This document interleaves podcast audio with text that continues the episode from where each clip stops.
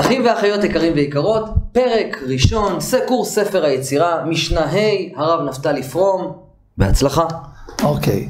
בפרק ה', ספר יצירה אומר ככה, עשר ספירות בלימה, מידתן עשר, מידתן הכוונה שיש להם איזושהי מידה, או כוח, או, או יכולת להשפיע על אזור מסוים.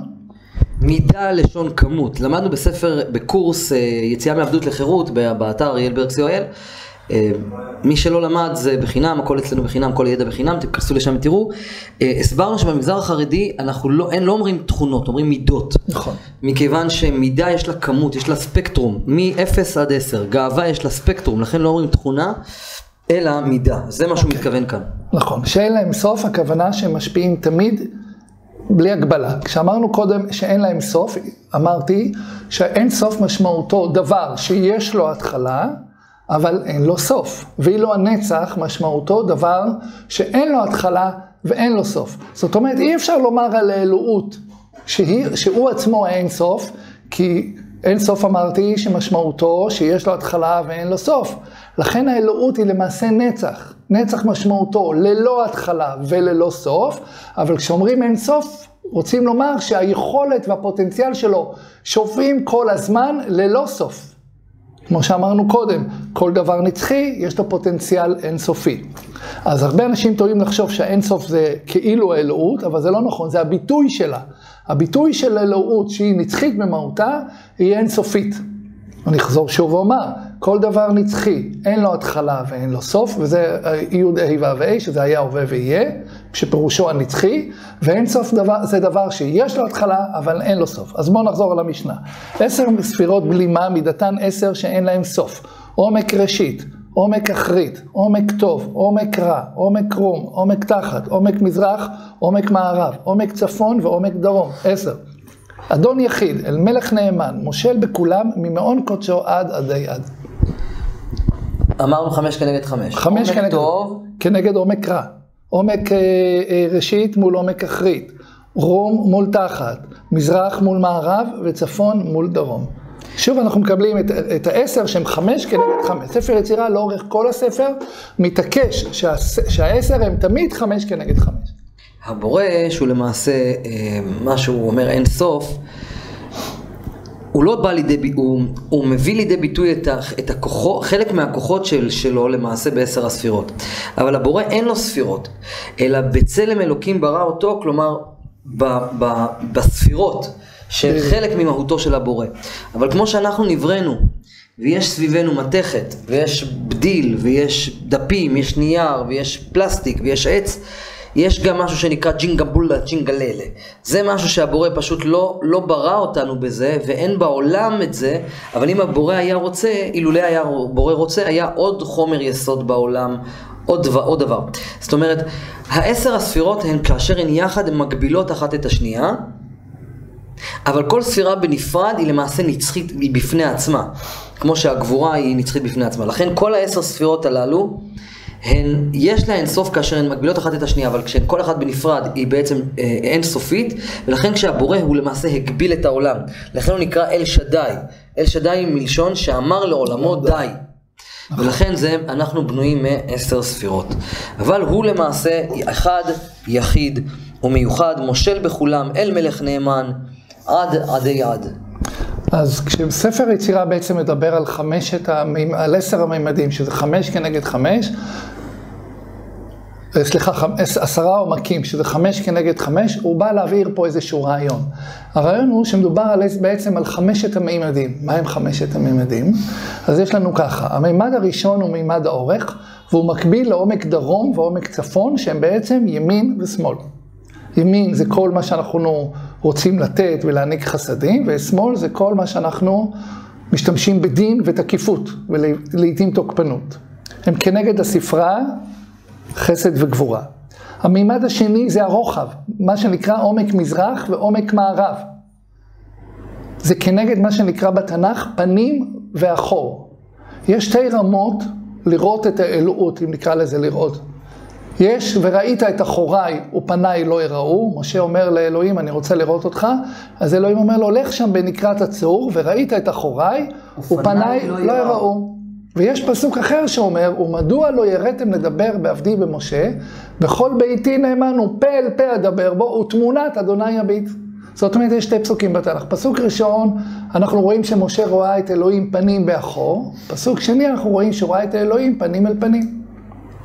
רבי יונתן אייבשיץ בספרו יערות דבש שואל את השאלה הזו, והוא עונה תשובה פסיכולוגית על זה, אבל יש על זה תשובה רוחנית. אז אני אתן לכם את התשובה הפסיכולוגית ואת התשובה הרוחנית. רבי יונתן אייבשיץ אומר שכשאדם גדל עם הזמן, הוא מסתכל אחורה, בגדר וראית את אחוריי ואומר, אה, עכשיו אני מבין למה עברתי את מה שעברתי. זה חיסל אותי, זה בנה אותי, זה עשה אותי מי שאני.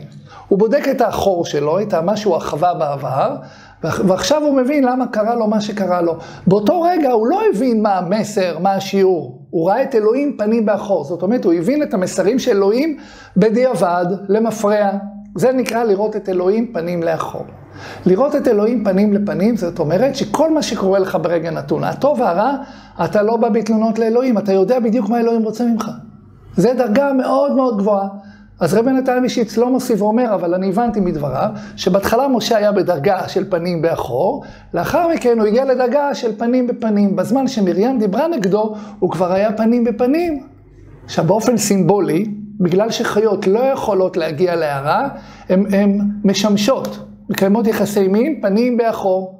בן אדם שבפוטנציאל שלו יכול להגיע להערה, הם משמשים פנים כנגד פנים. זה, זה המימד השני. עוד למדנו, עומק אז מזרח מה, מה. התשובה של רבי יונתן אייבשיץ ב... לשאלה? זאת זה- התשובה הפסיכולוגית. ה- התשובה ה- הרוחנית, זה הדרגה שמשה הגיע אליו. הרעיון הוא זה שבכל. כשאתה רואה בן אדם שמתלונן, למה קרה לי ולמה קרה לי, אתה יודע שהוא לא במודעות עצמית. הוא לא ברמה שנקרא ישראל, ישר אל. הדברים לא נהירים לו ולא ברורים לו. יש לו תלונות, הוא לא מבין למה הוא עובר את מה שהוא עובר. כשאדם נמצא במצב שבו הוא מבין לחלוטין מה אלוהים רוצה ממנו, הוא נמצא במצב של פנים בפנים. הוא במודעות. זאת התשובה. זאת אותה תשובה, רק שהכנסתי אותה בפנים. אוקיי. אמ, אוקיי, אנחנו רוצים... שנייה, המימד השלישי זה מימד הגובה, זה כנגד עומק רום ועומק תחת, שהם כנגד ספירת נצח ועוד. המימד הבא זה מימד הזמן, שנקרא עומק ראשית ועומק אחרית. ראשית זה העבר, זה מה שקרה לנו בעבר, ואחרית זה העתיד. אוקיי? זה בעצם כנגד אה, אה, חוכמה ובינה. העבר הוא אחד והעתיד הוא הרבה אפשרויות. המימד החמישי זה מימד המוסר. בעצם מה שאנחנו קוראים לזה הטוב והרע, וזה מה שהוא אומר, עומק טוב ועומק רע. הם כנגד ספירת כתר ומלכות. מה שמעניין אה, אה, אה, בחמשת המימדים הללו כנגד עשר הספירות, שהם כנגד עולם, שנה ונפש. עולם זה כנגד מימד האורך, הרוחב והגובה, שהם ביחד, שש, שש, שש, שש עומקים, עומק דרום ועומק צפון, מימד האורך, עומק מזרח ומערב זה רוחב, עומק רום ועומק תחת זה הגובה, זה כנגד עולם. יש לנו אחר כך את המימד שנקרא שנה, זה הזמן, זה עומק ראשית ועומק אה, תכלית, אחרית, סליחה. אחר כך יש לנו את העומק טוב ועומק רע, זה הנפש, זה כנגד עולם, שנה ונפש.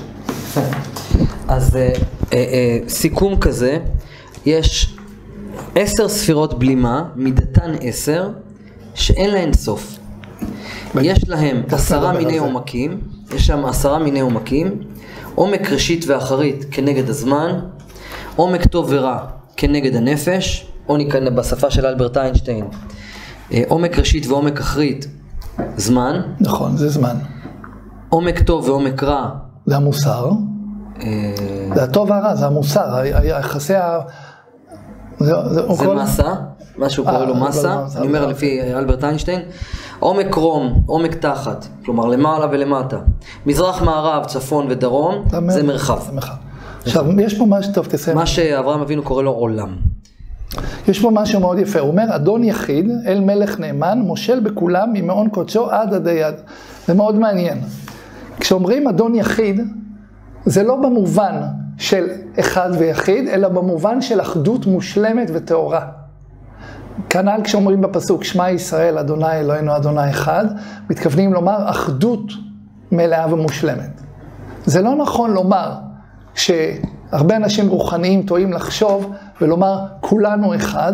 זה לא נכון, אני לעולם לא אהיה אתה או את, ואת או אתה לעולם לא אהיה אני, אני לא אהיה אריאל ואריאל לעולם לא אהיה אני. הכוונה היא שכשאדם מגיע לרמה של לפחות בספירת החוכמה, אנחנו מרגישים אחדות מושלמת אחד עם השני, אבל עדיין כל אחד נשאר הוא עצמו. זה הכוונה אדון יחיד. הכוונה כל אחד מגיע לאיזושהי שלמות אחדותית מושלמת, שהוא רואה את הבריאה כחלק, כחלק אחדותי. אני לא נפרד ממך ואתה לא נפרד ממני. ואז זה נקרא באמת עומק אה, אה, טוב ועומק רע. עומק טוב זה החוכמה, עומק רע זה הבינה. למה? כי בבינה אני רואה את עצמי מופרד ממך. אבל ואילו באחדות אני רואה את עצמי כחלק ממך, וכשאני רואה את עצמי כחלק מאחר, אני לא יכול לעשות רע. אתן לכם דוגמה, המורה שלי בכיתה ג' היה אומר, ילד, ילד ילדים, אתם לא יכולים לזרוק ניירות או טישו ברחוב. הרחוב זה הסלון של, של המדינה שלנו. אתה יכול לזרוק נייר טואלט בסלון של, של הבית שלך? לא. זה נקרא חוכמה.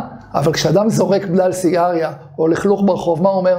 לא שלי, של העירייה, שהיא תנקה. מה הוא בעצם אומר? הוא מפריד את עצמו מהכלל.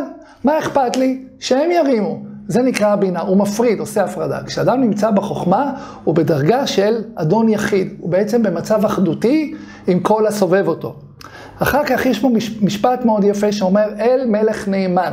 אל מלך נאמן רוצה לומר, גם אם אתה לא חווה את זה באופן ישיר, אם אתה מאמין, אתה גם חווה את המצב האחדותי הזה. לא תמיד צריכים לחוות את זה באופן ישיר. הדרגה הראשונה זה אמונה. אתה חווה את זה מתוך אמונה. יש פה עניין של מושל, ויש פה עניין של מלך. כתוב אל מלך נאמן וכתוב מושל בכולם. מה ההבדל בין מלך למושל? מושל הוא טיפוס שמחליט ועל פיו יישק דבר, הוא לא שואל אותך. הוא סוג של דיקטטור, טוב או רע. מלך זה מישהו שיש לו איזשהו יחסי, יחסי אנוש עם הנתינים. קודם כל עם השרים הקרובים לו, אחר כך עם הנמוכים יותר, ואחר כך עם ה... אז המלך משמעותו המצב של האלוהות שהיא באה לידי ביטוי ביחסים כלשהם עם בני אדם, ומושל זה המצב שבו אלוהים שולט או מנהל או עושה את הדברים בלי שום קשר לקשר שלו עם בני אדם. עד עדי יד מרמז שוב על הרעיון הנצחי, שכל הכוח האינסופי שאנחנו למדנו אותו עכשיו, הוא נצחי ללא הגבלה, ללא גבולות, ותמיד אומרים את זה על בניין עדי יד. רוצים לומר שמישהו מתחתן, אומרים שזה יהיה עד, עד יד. רוצים לומר נצחי, אבל זה לא באמת יכול להיות נצחי, כי בסופו של דבר מתים. כשבעצם מישהו ואישה מתחברים, מתחברים, רוצים לומר, הלוואי והחיבור הזה, במהות הגבוהה שלו, יהיה נצחי ללא הגבלה וללא סוף. אמ, איך שאנחנו מכירים את ספר היצירה ולומדים, יש בו, יש בו רובד, אתה שם לב, אנחנו מסבירים את הספר היצירה אחרת, ושניהם נכונים, שניהם נכונים. אמ, אדון יחיד הוא ספירת הכתר, שהוא בעצם ההשראה לעשות עולם, אה, על מנת שהכלי יתענג על השם ויהנה מזיו שכינתו. אז האדון יחיד הוא ספירת הכתר, אל מלך נאמן, שכל המטרה של האדון היחיד, ההשראה שלו זה להגיע למלכות דקדושה, זה אל מלכות נאמנה, מלשון כשיש לנו נאמנות, אז אנחנו יכולים להגיע למלכות. והמטרה היא למשול בכולם ולהעלות את האור כאור חוזר אה, אה, ממעון קודשו עד עדי יד. כלומר, להעלות את האור כלפי מעלה בבחינת ואהבת לרעך כמוך. זהו. יופי. סיימנו כן. אה, משנה חמישית. כמו שאתם מבינים, אחים ואחיות יקרים ויקרות, זה קשה. כן, זה לא קל. זה לא, זה לא, זה... ספר עמוק. מי שרוצה להבין את הקורס הזה, חייב לחזור על כל החומר שלימדתי אתכם עד היום, ושתבינו, אנחנו עתידים ללמד קורסים נוספים, כמו אה, רזיאל המלאך. וכדי שתבינו את זה, אז אתם חייבים לעבור, כאילו, יש מסלול, קבלה זה לא משחק ילדים. אריאל בכוונה בחר בחומר הכבד, לאחר שהוא העביר את הכל קודם, כדי שיוכלו להבין כבר את ה... לאחר שיעורים על עשר הספרות דתיות, קל יחסית יותר להבין את ספר. אנחנו נתראה בשיעור הבא.